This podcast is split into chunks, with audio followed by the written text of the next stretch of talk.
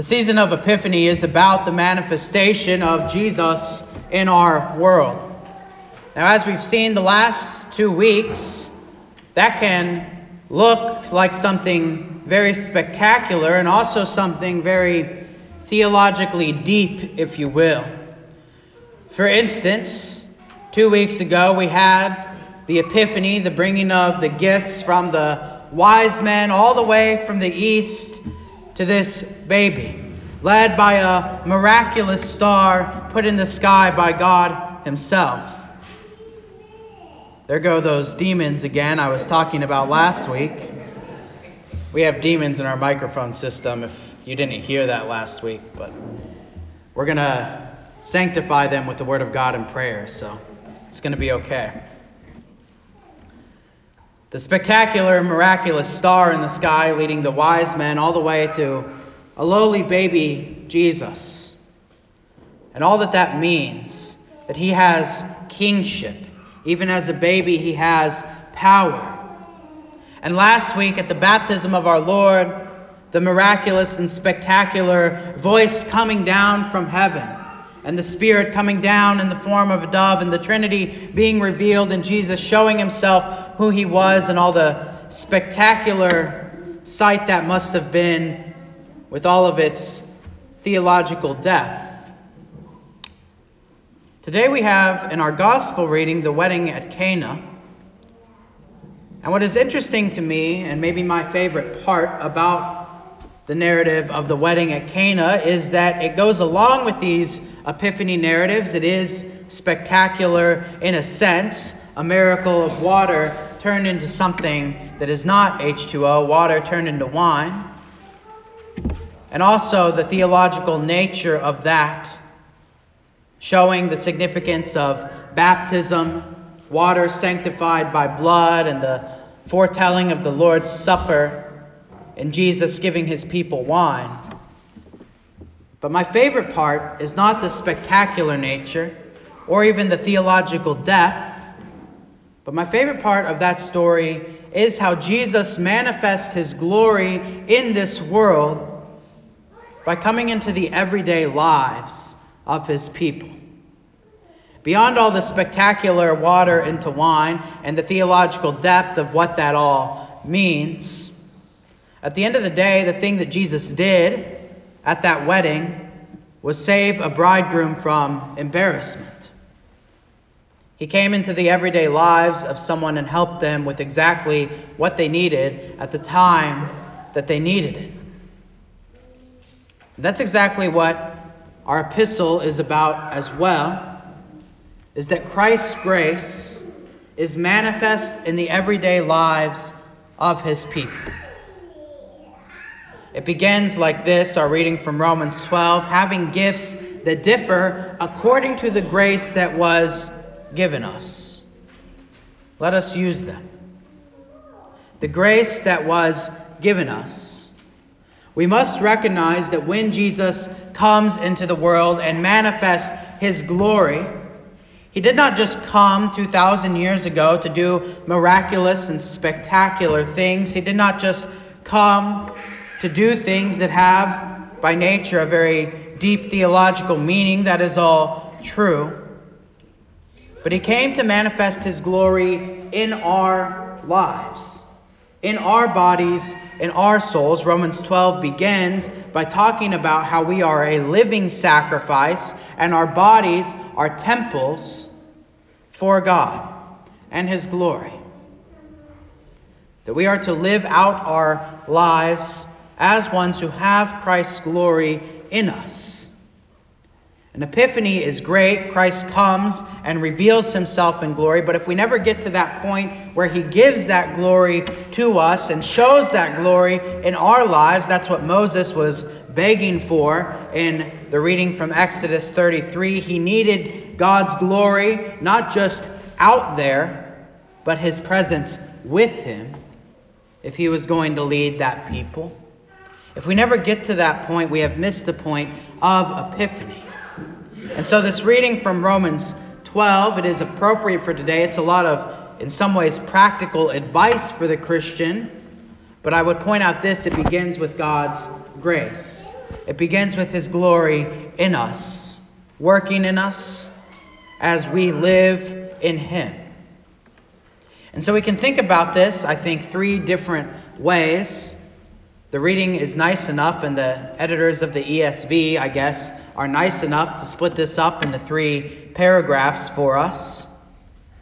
We can split this up in three different ways to talk about how Christ's glory, how Christ's grace manifests itself in our everyday lives. And the first is this: it's in our service, however it may be, in the church. Having gifts that differ according to the grace given us, let us use them. And then Paul's going to go on a litany or a list of different ways that people serve the church. Now, the first thing to note here about this list is that oftentimes, in this case and in other cases, like in his vice list or in his virtue list, when Paul gives lists to people, they are not meant to be a list to give you kind of a limited number of things where you can fit into these certain boxes or check off these certain things and nothing else. The lists are caused to make you think. He goes on a list so that he, he starts just naming ways off in which people serve the church so that you can start to think about not just those ways that you can serve the church, but it's like there's an ellipsis at the end of the list. You can think about other ways you can serve the church too. That's what the list is meant to do. Just like when he gives vice list, it's so you can think about all the sins that you may commit, or when he gives virtue list, it's to think about all the good works that you may do. Not just a limited number. It's also not limited in this way that someone could have multiple jobs on this list. It's also not to say, whenever he says ways that you could serve the church, that you only, you just have to find one thing and then only do that thing and not explore other things that you could also serve the church with. In fact, I would guess that most people end up serving the church in probably more than one way. And you can even see that when he says things about prophecy and teaching there, which are generally jobs of pastors, and the pastor, the single pastor, does both things. And so you can see here, and let's maybe go through a little bit of this list to get, as they say, the old noggin joggin, to think about ways in which you can serve the church. The first one he gives, like we already talked about, is prophecy and teaching. And that is, like I said, something that the pastor is specifically tasked with. You can read Paul's pastoral epistles if you want to know more about that. And this is a good reminder for me that I should work to do my job with zeal, as Christ has manifest his glory, not just in all Christians, but also in me, that this job that Christ has given me, I should do with zeal, as Christ did and as he taught his disciples to do.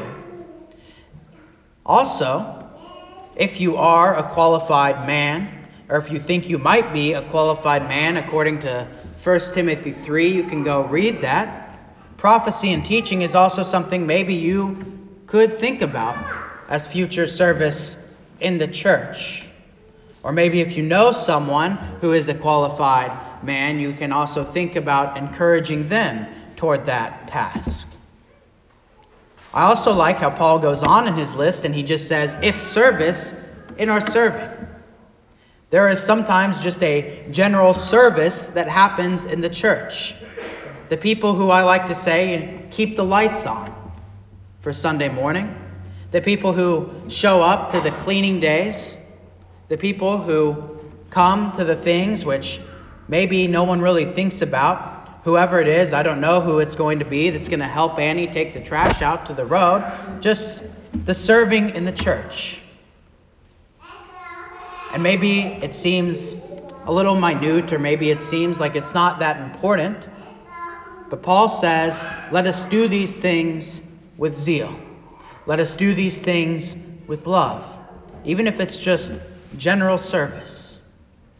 The one who exhorts or encourages in his exhortation, maybe you're the guy or the gal who calls the person that just had surgery to make sure they're okay.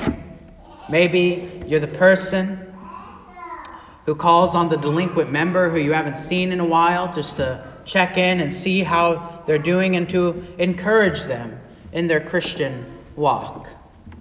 The one who contributes in his contribution, maybe God has blessed you, that giving a ten percent tithe is no problem at all for you.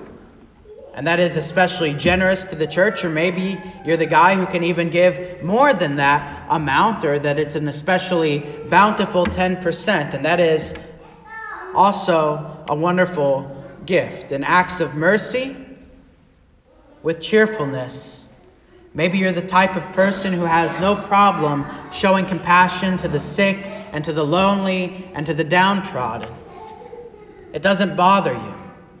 It causes you to be cheerful. In fact, you don't struggle with the pride that says, this is taking away from me time, or this is taking away from my own time as a person. But you enjoy to do acts of mercy for others. And you can think of all sorts of other things too. Maybe you're a great apologist for the faith, or maybe you're especially comfortable evangelizing and being a witness for Christ to others. But just think about it. Start the list in your head, add the ellipses, and keep going, and think about all the ways in which you can serve the church. And if you need help thinking about it, ask me or talk to others. This is real everyday life. It is how Christ manifests his glory, especially in these four walls. God's grace is in you, and he certainly has given you gifts, and he certainly has a plan and a purpose for you according to his grace. So let us seek that out. Paul continues. Let's move on to the next paragraph, kind of moving outside of these four walls, if you will. He starts within these four walls because it is important that we have a solid household of faith, that we have our household of faith in order before we think about moving outside of these four walls. That is some good common sense. But he does encourage us to continue to live godly lives, grace-filled lives, glory-filled lives outside of the church in our everyday lives. Godly lives. He says, let love be genuine.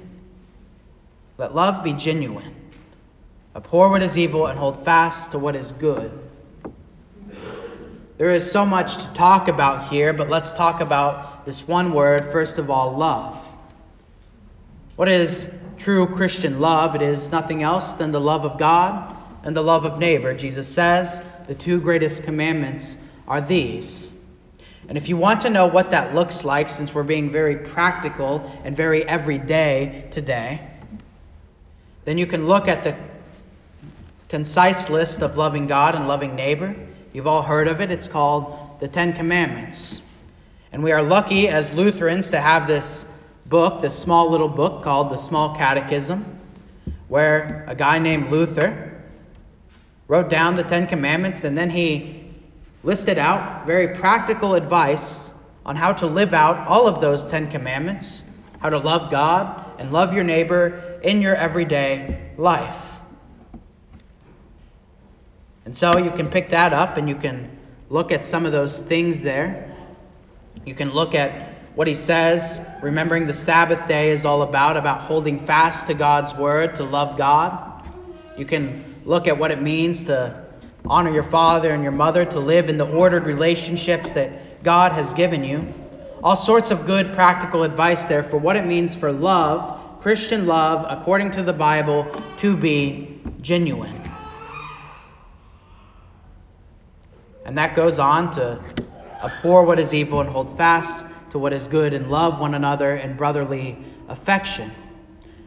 The other thing I want to point out in this paragraph is the ability that Paul thinks you have to do this. Now, as Lutherans, we should, of course, point out that our good works do not save us, that our loving God and our loving neighbor is not something that we can do perfectly. And it's not anything, of course, that gets us into heaven. That's grace alone. But we do also point out that that grace alone is the grace that works in us. As Christians, God has given us a new spirit and a new will, and so we do strive to love God and love our neighbor. And notice again the ability that Paul thinks you have for this striving. Do not be slothful in zeal. Outdo one another in showing honor. Be fervent in spirit. Serve the Lord. He believes that you should strive with your power and might, with the spirit that God has put in you, to have this kind of love among you. And that is a good thing. Yes, maybe it does hurt a little bit when we recognize we haven't done it, but we repent and we move forward and we strive to do what is good. And you can see then how that plays itself out. We don't have time to talk about all these things in detail, but how Paul continues to encourage these kinds of things, rejoicing in hope, being patient in tribulation, being constant in prayer, contributing to the needs of the saints, showing hospitality, giving practical, real, everyday life advice for what it means to have the grace of God manifest in your life. And so finally, the third paragraph, first in the church, second in our godly lives outside the church, and finally in our relationships with every other person, in our relationships with our neighbors. He gives this specific advice for interactions with other people. And this is probably my favorite paragraph, because I've read a lot of books on evangelism. I've read a lot of books on revitalization recently. But I think they all pale in comparison to these couple verses. And if you can embody these couple verses in your life, you really don't need any evangelism book. Bless those who persecute you. Bless and do not curse them. Rejoice with those who rejoice. Weep with those who weep. Live in harmony with one another. Do not be haughty, but associate with the lowly. Never be conceited.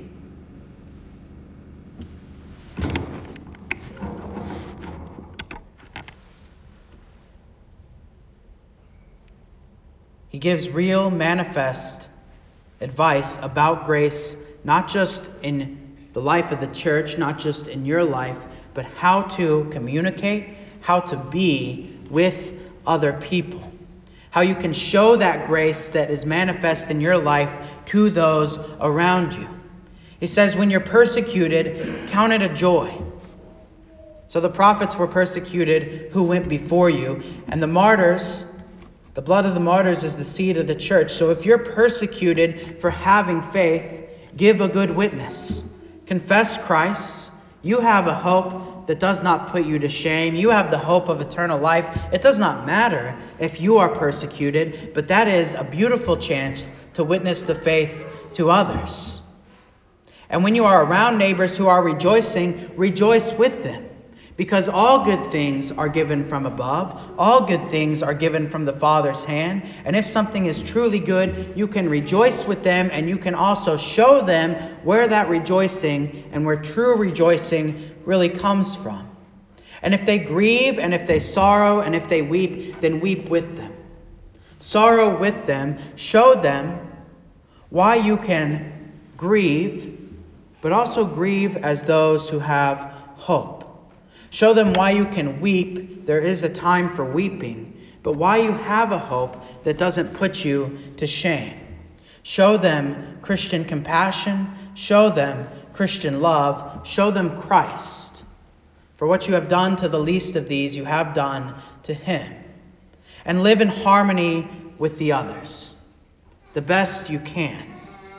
Just because someone has a different worldview than you, and it is so common today to have so many variety of worldviews that you might encounter today thanks to the internet, That does not give you the right to cancel someone just because we live in a cancel culture. People are the way they are for a reason. And most of all, that reason is sin. And that's the way that you are the way you are too. And the only answer to sin is the saving gospel. The saving gospel that has saved you, and the saving gospel that can also save them. And so even if they want to cancel you, you don't have to cancel them. Strive to live in harmony with them. Don't be so prideful in thinking that you have something they could never have, for Christ shed his blood for the whole world. And that saving gospel, that saving gospel of Jesus Christ, born to take on our sin, manifest his glory among us, gone to the cross, died with our sin, raised again to give us new life. That gospel is the gospel that has come into your real, bodily, everyday life. And that grace and that gospel was not just manifest two thousand years ago when he walked around on the ground of Cana, turning water into wine, but it is now manifest in your body and your soul. As you walk around on this ground of Olive Branch and wherever you walk, and you can show that to others too. And so, may that grace continue to be manifest in your life. May that kind of grace that forgives your sin and leads you to a new life in Christ be manifest in your life. And may that glory which Christ has brought continue to lead you to the good works that he has prepared before you. To him be all the honor and glory, now and forever. Amen. We stand to sing the offertory together.